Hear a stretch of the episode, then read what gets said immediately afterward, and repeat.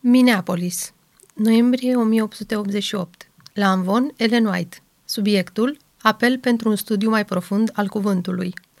Ea povestește despre informațiile primite cu doi ani mai înainte legate de tensiunile din jurul legii din Galateni. Mi s-a spus că este nevoie de o mare redeșteptare printre bărbații care poartă responsabilități în cauza lui Dumnezeu. Nu există perfecțiune în pozițiile niciuneia dintre tabere în chestiunea actualei dezbateri.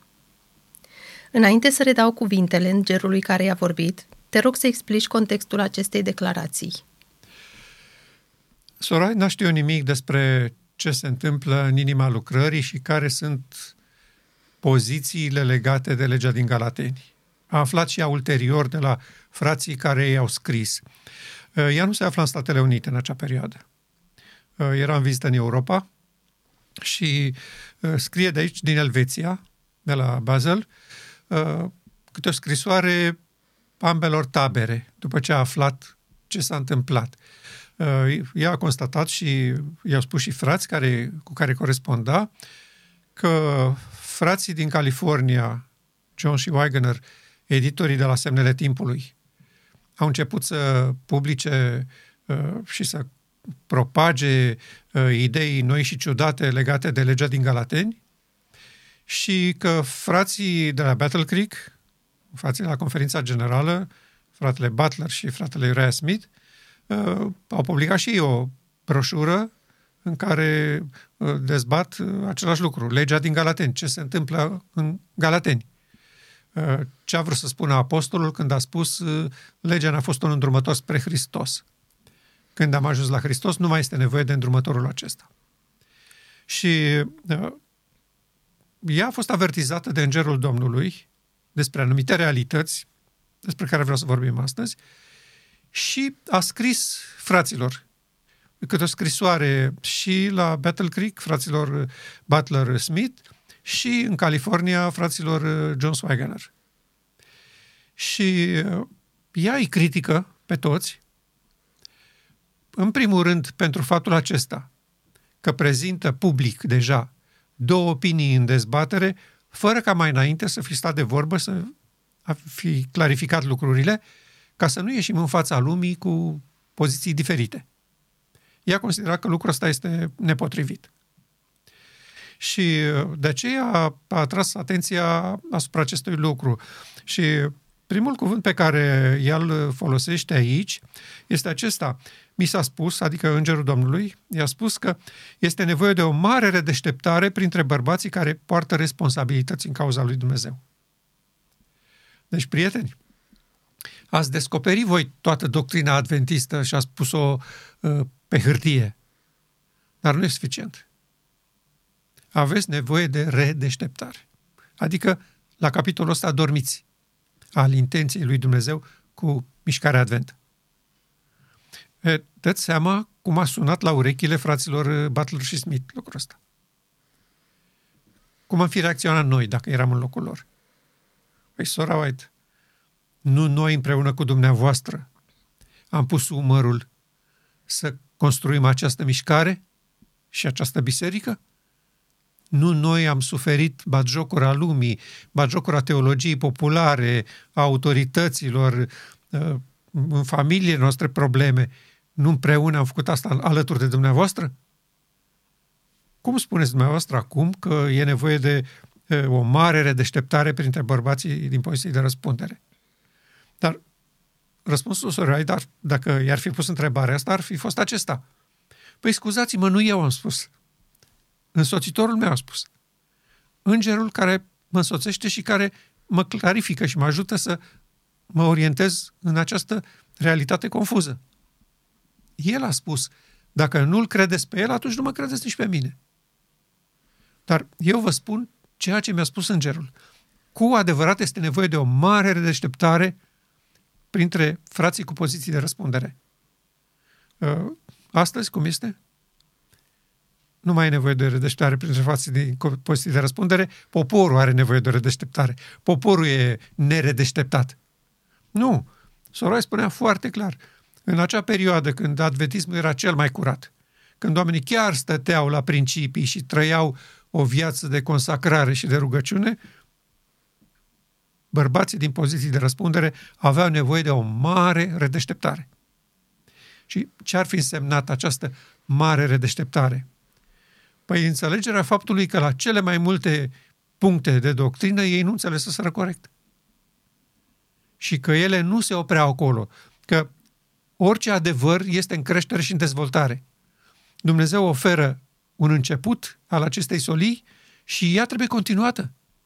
Nu poți să iei o rază de lumină, începutul unui adevăr, și să-l transformi în doctrină. Că în acel moment nu se poate umbla la el. A ajuns dogmă și nu te atingi. Ea trebuie păzită și predicată așa cum este. O doctrină stabilită nu este negociabilă. Nu se poate umbla la ea. Ori, Duhul Domnului asta doar să le spună. Voi n-ați înțeles în alta chemare a mișcării advente. Voi n-ați înțeles ce face Hristos în Sfânta Sfintelor. Voi n-ați înțeles rolul legii. Ce caută legea acolo în chivot?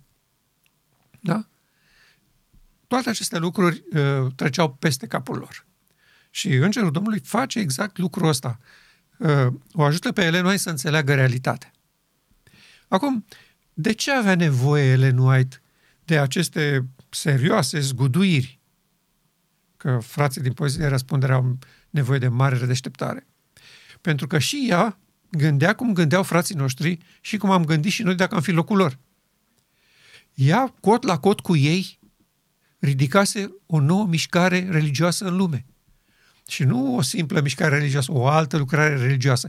Ei aveau conștiința și convingerea corectă că ei sunt ultima realizare a lui Dumnezeu pe pământ. Mișcarea finală care încheie marea controversă. Păi când ai o asemenea convingere, nu te mai zguduie nimeni să spună stai un pic că n-ai înțeles, n-ai spus cum trebuie, n-ai, nu. Este, este poziția clară și fără dubii. Iar ea ajunsese la, la acest nivel de expunere publică împreună cu acești frați. Nu ajunsese singură. Acești oameni își bătuseră capul și sufletul și mintea în hățișul teologic al vremilor să descopere pietrele prețioase din Sfânta Sfintelor. Și descoperiseră legea, sabatul, lucruri extrem de importante și uimitoare pentru societatea vremilor. Și ei nu-i venea să creadă și n-ar fi acceptat sub nicio formă că uh, ulterior la Minneapolis ei se vor ridica împotriva Domnului dacă n-avea această puternică uh, încredere că ei împreună au făcut ceva valoros și important sub călăuzirea Duhului Sfânt, că se ridică acum împotriva Domnului. Ea ar fi respins gândul ăsta fără niciun fel de discuție. Pe principiu, oamenii care au pus umărul la ridicarea acestei mișcări n-au cum să fie eronați. Scurt. Și n-ar fi înțeles ce se întâmplă la Minneapolis și n-ar fi putut sub nicio formă să-i susțină pe frații Wegener și Jones. Dar Îngerul Domnului a pregătit-o din Europa să înțeleagă că sunt probleme grave, majore la, în inima lucrării de la Battle Creek, că frații din poziții de răspundere au nevoie de redeșteptare o, și nu o, o, o oarecare redeșteptare, nu? De o mare redeșteptare, adică un salt fenomenal de la ce cred, sunt și practică ei, la ce ar trebui să fie. Și chiar că solia asta i-ar fi dus cu 100 de trepte în sus, acceptând-o. Pentru că asta schimbă complet orizontul vieții spirituale.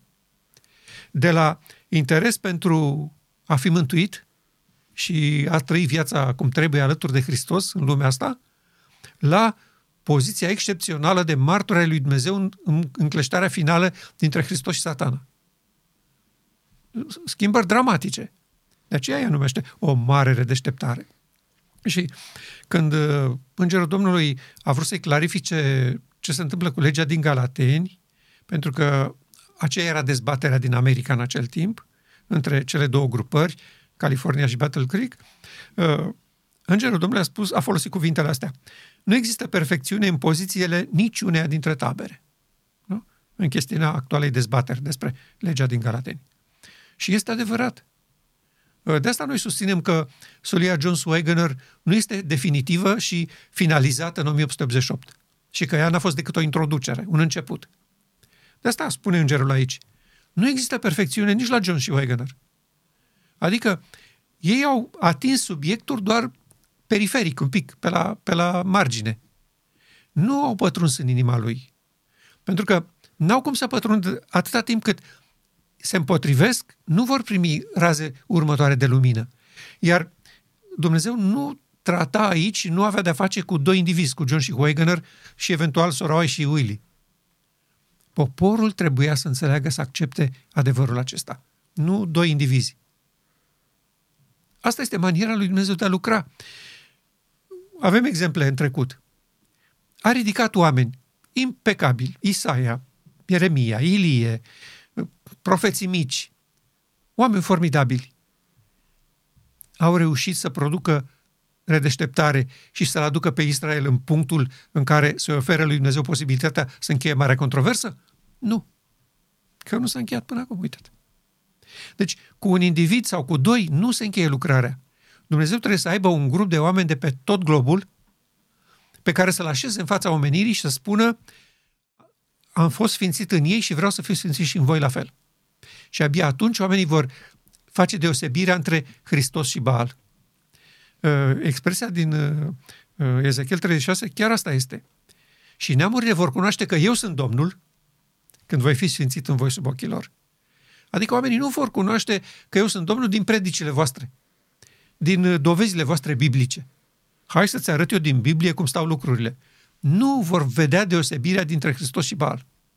Pentru că Baal se prezintă ca fiind Hristos, a preluat lucrarea lui Hristos după 1844, predică adevăruri biblice, întreptățirea prin credință, neprihănirea prin credință, în toate bisericile creștine și oamenii nu înțeleg care e diferența. De ce ce cântă ei lui Hristos la adunare duminică nu e autentic? Cum le spunem noi că ăla e bal? Nu? Și fiind aceasta calea, el nu putea să o facă cu John și cu Wegener. El dorea ca poporul să o accepte, să o primească și apoi Dumnezeu trecea la treabă. Adică aducea lumină progresiv crescând, frații o primeau cu bucurie și o duceau poporului și nu mai era nicio dezbatere, nicio dezbinare, nicio contradicție, nu mai erau tabere care să se opună unii împotriva altora. Și de aceea îngerul a spus aici, niciuna dintre tabere nu are perfecțiunea.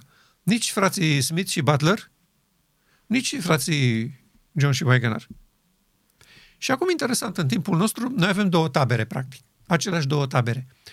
Unii susținători ai lui John și Wegener, care cred că John și Wegener au perfecțiunea.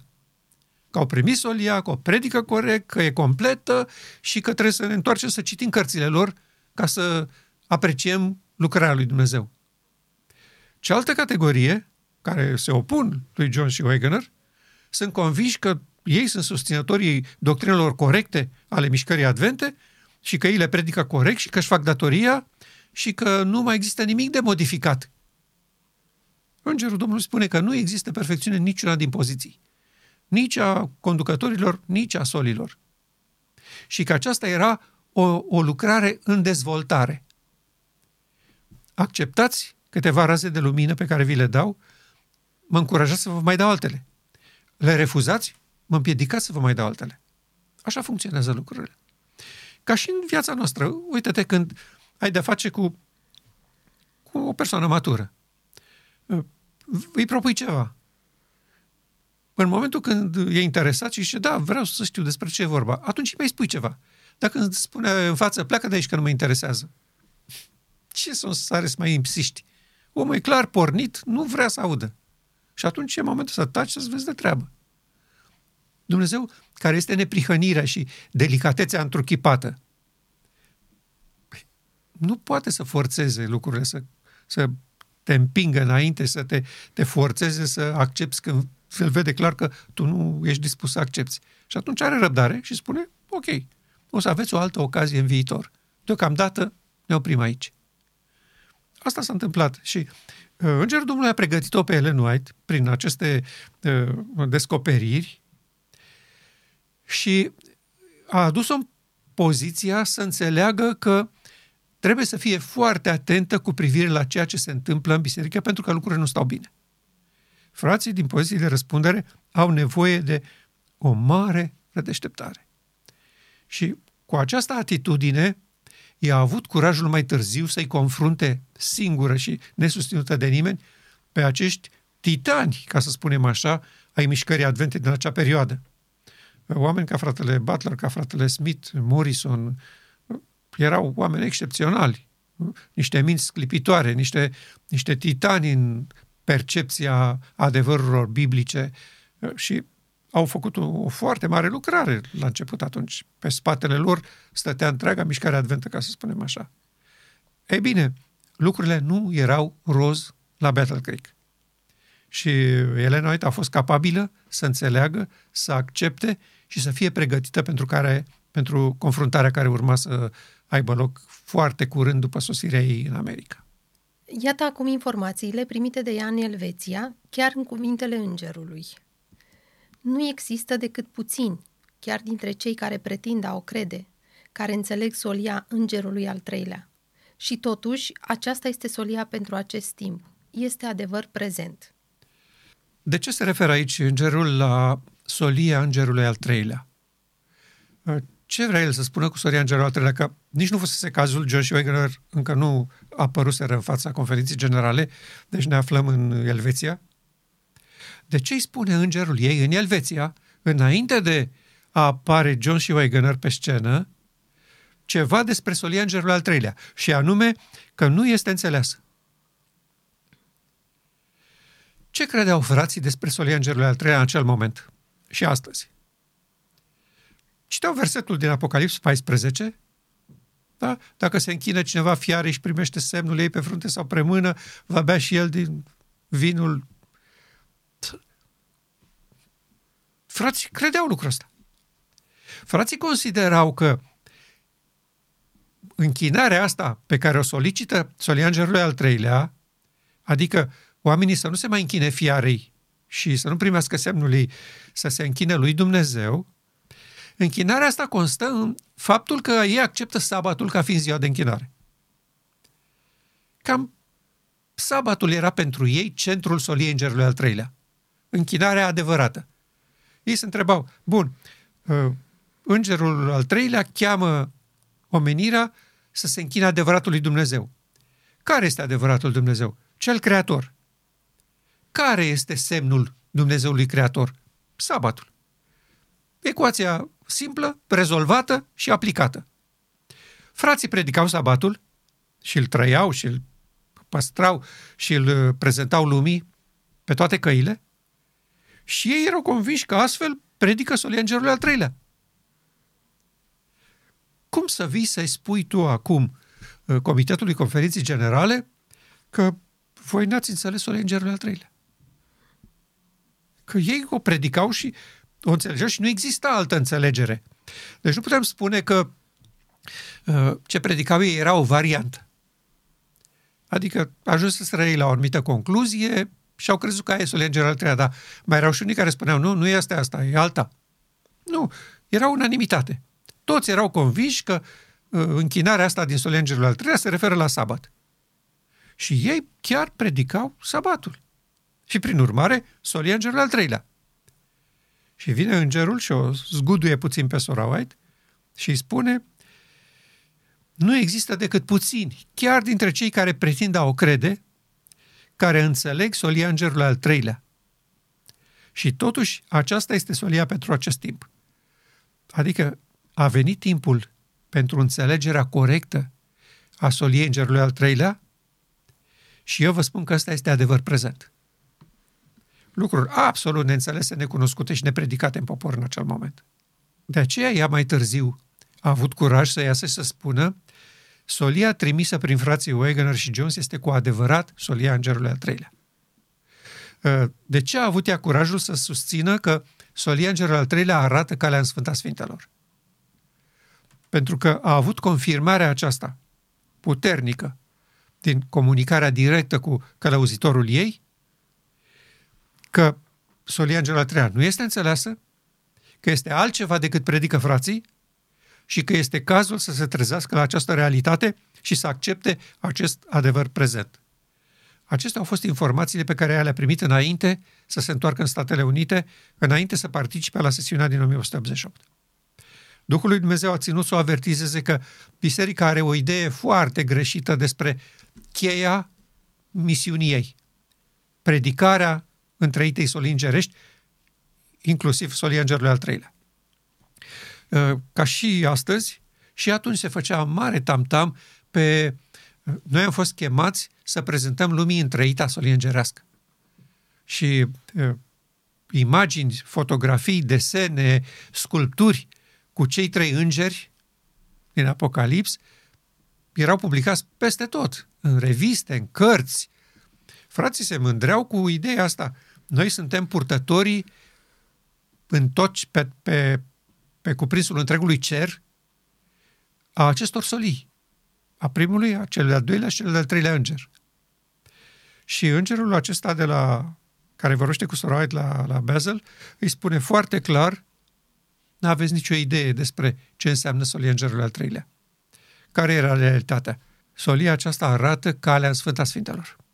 Ce cale există în Sfânta Sfintelor? Eliberarea poporului de păcat. Lucrarea Marului Preot de la sfârșitul anului, în pilde, în sistemul ceremonial. Odată, la sfârșitul anului, poporul este eliberat de păcatul pe care l-a mărturisit în tot cursul anului. Aceasta nu reușeau ei să pună cap la cap. Că urmează în generația finală, în poporul lui Dumnezeu, să se producă o despărțire a păcatului de tabără, a, a eliberării poporului de legea păcatului și a morții. Aceasta era problema lor și uh, sublinierea ei era exact asta. Și totuși, deși nu este înțeleasă, aceasta este solia pentru timpul acesta. Lucrarea lui Dumnezeu nu se poate încheia fără înțelegerea corectă a soliei îngerului al treilea și ce urmărește ea. Voi fi sfințit în voi sub ochii lor. Prin această operațiune, omenirea este trezită la realitate. Această operațiune luminează pământul cu slava lui Dumnezeu. Pentru că slava a venit într-un grup de oameni de pe tot cuprinsul lumii, numiți în Apocalips cei 144 de mii, și astfel, datorită șechinei locuind în ei, planeta va fi luminată de slava lui Dumnezeu. Adică această veste bună a eliberării de păcat ajunge la toate urechile locuitorilor în viață de pe pământ în acel moment. Și astfel, marea controversă i-a sfârșit. Pentru că fiecare este adus să aleagă în cunoștință de cauză dacă dorește să rămână slujitorul lui Baal sau dorește să rămână slujitorul lui Hristos. Și uh, cuvintele acestea uh, sunt zugrăvite cu o forță extraordinară și ele au marcat întreaga comportare a Sorei White, conducătorii de la Battle Creek în toată perioada următoare. Adică ea permanent a stat pe poziție și a stat drept în fața lor, spunând, nu este în regulă ce se întâmplă aici. Nu faceți ce trebuie. Nu, aceasta este solia îngerului al treilea. Voi v-ați împotrivit intenției Domnului de a aduce încheierea marii controverse prin luminarea pământului cu slava lui Dumnezeu. Și iată rezultatele. Și cu amărăciune le spunea, avem de stat mult în această lume din cauza nesubordonării, nesupunerii în fața lui Dumnezeu, în scopul său etern de a vindeca omenirea. Pasajul continuă astfel. Călăuzitorul meu a spus, mai este multă lumină care trebuie să strălucească din legea lui Dumnezeu și din Evanghelia neprihănirii. Această solie înțeleasă în adevăratul ei caracter și proclamată prin Duhul, va lumina pământul cu slava ei. Foarte interesant. Înainte de Minneapolis, înainte să fie vreo discuție despre neprihănirea lui Hristos în legătură cu legea, despre uh, ce urmărește Dumnezeu să facă cu această mișcare, înainte să, să ajungă în situația asta, îngerul i-a subliniat acest lucru formidabil nu este suficient ce ați înțeles voi până acum. Mai este multă lumină. N-a spus, mai sunt câteva lucruri. În general, corpul doctrinelor l-ați descoperit, l-ați stabilit, e frumos, e ok. Mai aveți câteva lucruri. Unu sau două. Nu. Mai este multă lumină. întrebarea noastră astăzi, după părerea mea, cât se poate de legitimă este aceasta. După 1888, ce rază de lumină a mai fost descoperită în acest popor care nu era cunoscută de biserică până în acel moment? Am pus întrebarea asta multor oameni cu care uh, m-am întâlnit. Nimeni n-a putut să spună nimic. Nu s-a produs niciun fel de dezvoltare a luminii. Frații sunt bucuroși că lumina a fost oferită atunci, în acea perioadă. Ei au constatat că este biblică, a fost bătută în cuie și de acolo nu se mai mișcă nimic. Și Îngerul Domnului, înainte de Minneapolis, spune bisericii prin prorocul ei, mai este multă lumină. Și acum interesant, de unde trebuia să vină lumina asta? Care erau uh, producătorii, da? punctele energetice ale acestei mari lumini care urmează să vină? Legea lui Dumnezeu și Evanghelia neprihănirii. Și când uh, noi discutăm despre legea lui Dumnezeu, în general se înțelege asta, uh, cele 10 porunci și păzirea lor. Nu despre asta era vorba. Aici nu despre asta era vorba. Pentru că ei smulseseră și storseseră tot ce se putea din legea lui Dumnezeu până atunci. Erau atât de meticuloși și preciși în a identifica uh, la, la frântură de slovă din lege cum trebuie să ne purtăm cu porunca asta, cum e, ce implicații sunt, cum trebuie ea păzită numai în fapt, așa, practic, dar și în spirit, cum, care sunt așteptările fiecare dintre porunci. Foarte meticuloși erau. După opinia lor, nu mai avea nimic de, de venit din lege. Nu mai puteau să scoată nimic. Fusese subiectul complet epuizat. Și primit cu bucurie în popor și practicat de cei mai mulți. Nu despre această lege a lui Dumnezeu. E vorba aici când îngerul spune că din ea trebuie să vină multă lumină. Și, bineînțeles, le așează împreună legea lui Dumnezeu și Evanghelia neprihănirii. Dar eu le iau pe rând. Hai să vorbim puțin despre legea lui Dumnezeu. Așa cum am spus, nu era vorba despre păzirea celor 10 porunci aici. Nu de aici trebuia să mai vină multă lumină. Că uite dovada nu există nimeni în Adventist care să nu îmbrățișeze cele 10 porunci și totuși nu ai și niciun fel de lumină din ele. Legea lui Dumnezeu despre care se vorbește aici este o referire directă la infinitul sistem de operare divin reprezentat de Duhul Sfânt. Pentru că în momentul când Ieremia spune voi scrie legea mea în mintea și inima voastră, el practic se referă la venirea Duhului Sfânt în templul inimii. Ce spunea Ieremia explică Ezechiel. Voi scoate din voi inima de piatră, voi pune o inimă de carne, în această inimă de carne voi așeza Duhul meu și vă voi face să păziți poruncile.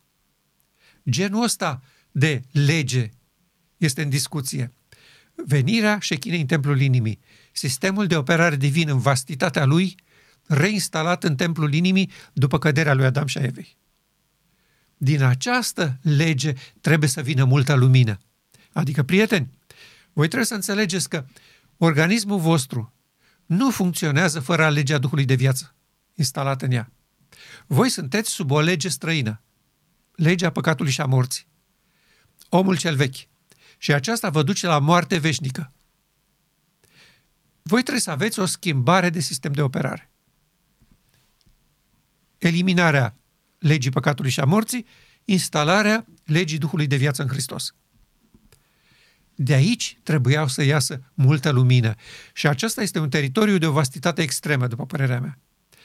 Pentru că vor, vor aduce o, o schimbare atât de dramatică în corpul uman și în viața umană, încât nu numai planeta Pământ, ci Universul se va uimi și va tresălta de bucurie. Și apoi, lumina trebuie să strălucească din legea lui Dumnezeu și din Evanghelia neprihănirii. Păi nu cunoșteau frații neprihănirea prin credință? Dacă despre asta e vorba aici? O cunoșteau toți. După Luther, această neprihănire prin credință fusese atât de disecată, predicată, publicată, încât omenirea ajunsese la saturație. Nu se mai putea scoate nimic de acolo. Nu e vorba despre neprihănirea prin credință. vestea bună a neprihănirii lui Hristos este aici. Adică, de unde provenea neprihănirea lui Hristos? Din prezența Duhului Sfânt locuind în el. Când cele două naturi se unesc, persoana respectivă trăiește în ascultare perfectă de legea lui Dumnezeu, adică funcționează perfect cu noul sistem de operare. Asta dorea să spună aici îngerul. Din această combinație între legea lui Dumnezeu și neprihănirea lui Hristos, de aici urmează să apară multă lumină. Și uh, îngerul continuă, această solie înțeleasă în adevăratul ei caracter. Pentru că dacă spui că uh, legea lui Dumnezeu este păzirea poruncilor, iar Evanghelia neprihănirii este, solia, este uh, doctrina neprihănirii prin credință, nu este înțeleasă în adevăratul ei caracter. Și iată dovada pentru care noi susținem lucrul ăsta. Că până astăzi, în acest popor, legea lui Dumnezeu a fost văzută ca fiind cele 10 porunci, păzirea lor, și Evanghelia neprihănirii a fost văzută ca neprihănirea prin credință. Iată că nu au produs multă lumină. Au ținut biserica la nivelul ăsta de încropeală la odiceană. Nici rece, nici în clocot. Lumina multă vine când legea este înțeleasă în adevăratul ei caracter și Evanghelia neprihănirii este înțeleasă în adevăratul ei caracter. Atunci, această solie, înțeleasă în adevăratul ei caracter și proclamată prin Duhul, va lumina pământul cu slava ei. Pământul n-a fost luminat pentru că această solie încă n-a fost proclamată prin Duhul și n-a fost înțeleasă în adevăratul ei caracter. Și acum întrebarea este, bun, ce înseamnă proclamată prin Duhul? Păi, proclamată prin putere omenească înseamnă așa. Noi alegem câțiva tineri, promițători, copii ai fraților pastori sau chiar din lume, dar care iubesc mișcarea adventă și se alătură mișcării, îi trimitem la seminar, uh, îi educăm acolo 4-5 ani, 7-8 pentru studii superioare și apoi îi angajăm în funcții de răspundere la școlile noastre, în administrație sau în pastorație. Și aceștia predică legea lui Dumnezeu și Evanghelia neprihănirii. Da?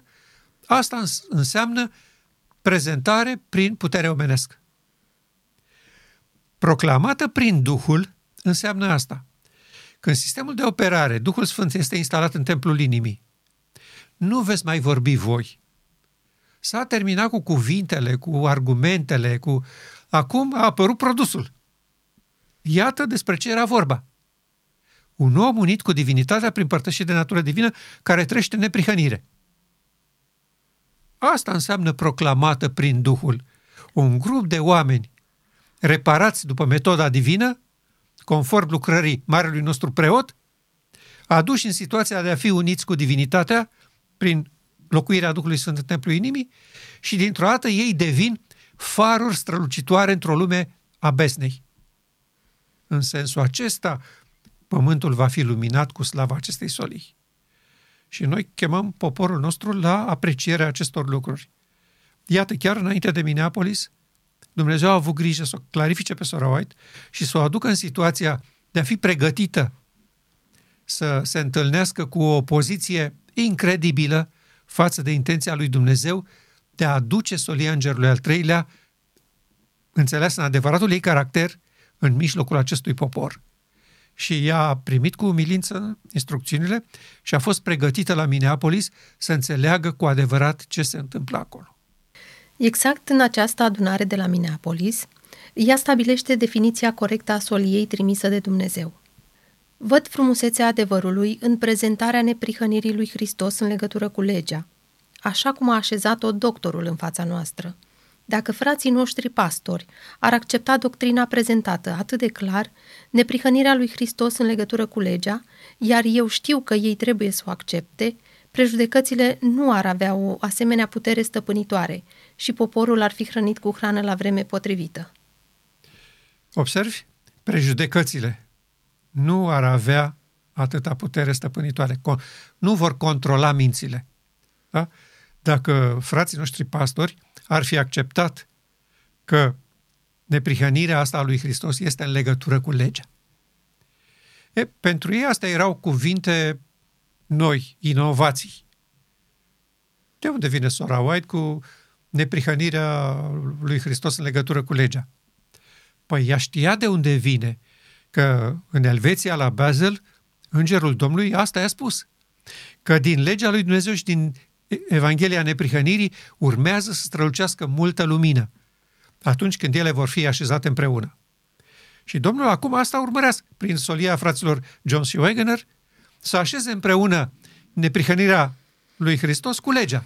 De unde provine acest exemplar, acest prototip al omenirii? Cum a ajuns el să trăiască fără păcat? Pentru că până atunci biserica creștină s-o că era normal să trăiască fără păcat pentru că era Dumnezeu. Frații John și Wegener veneau și spuneau, nu, nu, nu ăsta e motiv. El era fratele nostru mai mare și a trăit așa deoarece legea a fost scrisă în mintea și inima lui. Asta este motivul. Și ea are curaj să formuleze în felul ăsta, chiar în fața, în fața fraților ei și clar au urmat acuzații de inovație, de uh, cuvinte prețioase, dar fără acoperire, uh, pur și simplu și-a bătut joc de Sorait. Și ea accentuează și de două ori folosește expresia aici, neprihănirea lui Hristos în legătură cu legea. Pentru că în urechile ei sunau cuvintele îngerului din Elveția. Da? Din această așezare împreună a neprihănirii și a legii provine multa lumină care trebuie să lumineze pământul cu slava lui Dumnezeu. În, în mișcarea protestantă de unde ei veniseră, lucrurile erau foarte simple. Legea a fost pusă pe cruce, a fost pironită pe cruce, nu ne mai interesează pe noi creștinii și acum noi suntem chemați să acceptăm solia neprihănirii prin credință. Adică, puneți încrederea în Mântuitorul tău, în izbăvitorul tău, care a murit și s-a sacrificat pentru tine și vei fi îndreptățit și nu mai ești păcătos. Ești considerat bun și o să pleci în cer. Nu avem nicio treabă cu legea. Și în momentul când discuția este adusă aici, atunci dintr-o dată nu se mai poate înțelege ce trebuie scris în noi. Da? Pentru că neprihănirea se manifestă prin ascultare de toate poruncile lui Dumnezeu. Și aici intra un conflict. Și frații John și Wigner nu puteau accepta imaginea asta despre lege și neprihănire din protestantism. Ei spuneau că uh, este o eroare fatală și că nu se poate rămâne la ea. Și că uh, Solia Îngerului al treilea tratează tocmai aducerea legii neprihănirii veșnice în templul inimii. Fără această întoarcere nu există neprihănire și nu există încheierea marii controverse. De aceea ei erau atât de entuziasmați și atât de bucuroși și acum care a fost punctul de schimbare în mentalitatea sorei White? Că ea n-avea cum să susțină doi tineri necunoscuți și să condamne prietenii și tovarășii ei de luptă de până atunci. Pe frații din conferința generală și președinții conferințelor. Ei toți erau uniți și acum doi tineri îi, îi, îi aduceau la, la disperare cu ideile lor și cu inovațiile lor. Și sora White, dacă nu, dacă nu ar fi fost avertizată de acest lucru, n-ar fi văzut niciun fel de lumină în cuvintele lui John și lui Wagner. Cu această teribilă opoziție din partea fraților. Și evident că orice femeie înțeleaptă cu o profundă experiență împreună cu acești frați, să spună fraților, vorbind cu frații John și Wagner, voi trebuie să vă supuneți fraților cu experiență. Frații aceștia au dus greul lucrării. Ei și-au dat tot și bogăție și avere și prestigiu și tot pentru ridicarea acestei biserici. Voi nu puteți să puneți acum în discuție uh, credința lor și doctrina lor obținută prin ore lungi de studiu și de rugăciune. Pentru că ea participase cu ei la aceste lungi ore de studiu și rugăciune. Și frații aceștia doi veniseră de nicăieri. Nu. Ea având în minte uh, și în suflet descrierea îngerului că frații din conducere au mare nevoie de o redeșteptare, că solia îngerului al treilea nu este înțeleasă și că solia constă în și, și va produce multă lumină din descoperirea ei legea lui Dumnezeu și Evanghelia neprihănirii, ea a fost pregătită să vadă pasul pe care Dumnezeu l-a făcut neanunțat și neavertizat pentru nimeni la Minneapolis prin doi tineri despre care nimeni nu știa nimic. Și le-a luat apărarea, a spus cu voce tare, fraților, aici este mare lumină, pentru că ea a înțeles că în solia acestor frați este ascunsă lumina care va lumina pământul cu slava lui Dumnezeu. Și de aceea a avut curaj să spună ce a trimis Domnul pe frații John și Wagner este cu adevărat solia îngerului al treilea. Și aceasta este și uh, forța argumentului care ne motivează pe noi. Avem descrierea îngerului, că de aici vine Marea Lumină, avem lupta ei de după Minneapolis toată această perioadă și acum avem ca argument suprem modul în care generație de, după generație de conducători și administratori adventiști au preluat poziția fraților de la Battle Creek și duc biserica în continuare pe această linie în opoziție totală cu intenția lui Dumnezeu de a lumina pământul cu slava sa. Și asta este, ne și face să uh, vorbim explicit despre aceste lucruri și să chemăm din nou la rațiune și la întoarcere la intenția lui Dumnezeu prin acești doi scumpi frați. Și este interesant de subliniat faptul că uh, ea continuă în acest moment, vorbind despre aceste lucruri, cu o altă afirmație foarte interesantă. Mi s-a arătat că Isus ne va descoperi prețioase adevăruri vechi într-o nouă lumină dacă suntem gata să le primim. Dar ele trebuie primite chiar pe calea pe care Domnul alege să o trimită. Și aici este cheia pentru suflete doritoare să-L onoreze pe Dumnezeu în această mare controversă. Iisus ne va descoperi prețioase adevăruri vechi, lucruri despre care am vorbit, despre care am aflat, am auzit, am citit, pe care le știm într-un anumit fel și le-am așezat într-un anumit cadru, într-o nouă lumină. Adică, adevărul vechi a fost oferit într-un anumit cadru și cu o anumită lumină, dar el este potențial capabil să strălucească altfel odată cu trecerea timpului și cu dispoziția poporului de a primi lumină nouă.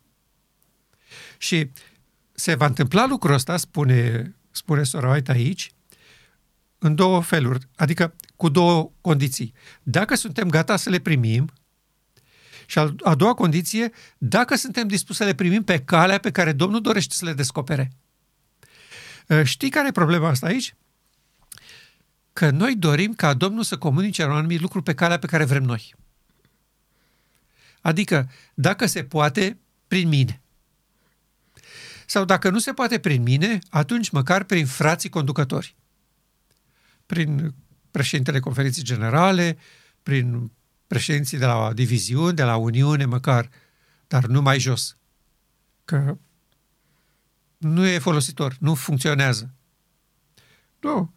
Domnul alege calea pe care dorește să trimită și noi suntem dispuși să o primim pe calea pe care El dorește să ne comunice.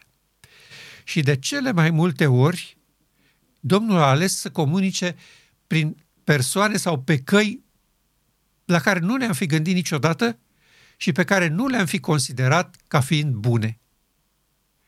Uh, un singur exemplu este chiar acesta cu sora White. Domnul a dorit să comunice monumentalul eveniment din cer, că Hristos a trecut în Sfânta Sfintelor și a apelat la doi pastori tineri din bisericile protestante. Și aceștia au refuzat. Pur și simplu au refuzat. Au înțeles despre ce e vorba și au refuzat. Și Dumnezeu a spus, bine, am să aleg cea mai incredibilă cale prin care o să vă comunic lumina. O persoană fără educație, o fetiță, nici măcar un băiat, da? o femeie și în societatea de atunci și și astăzi sunt probleme la capitolul ăsta. Și nu numai atât. Un copil, o fetiță, fără niciun fel de educație școlară. Da? Și suferindă și bolnavă, pe calea aceasta, a ales Dumnezeu să comunice lumina. E bine, să nu ne mirăm că fiecare rază de lumină pe care o va aduce Dumnezeu va fi pe o cale diferită de ordinea firească a lucrurilor. Și asta uh, produce dificultăți majore pentru cei mai mulți. Ei se întreabă sincer uimiți, de ce nu vorbește Dumnezeu dacă are ceva de vorbit prin frații în care avem încredere și care sunt pregătiți?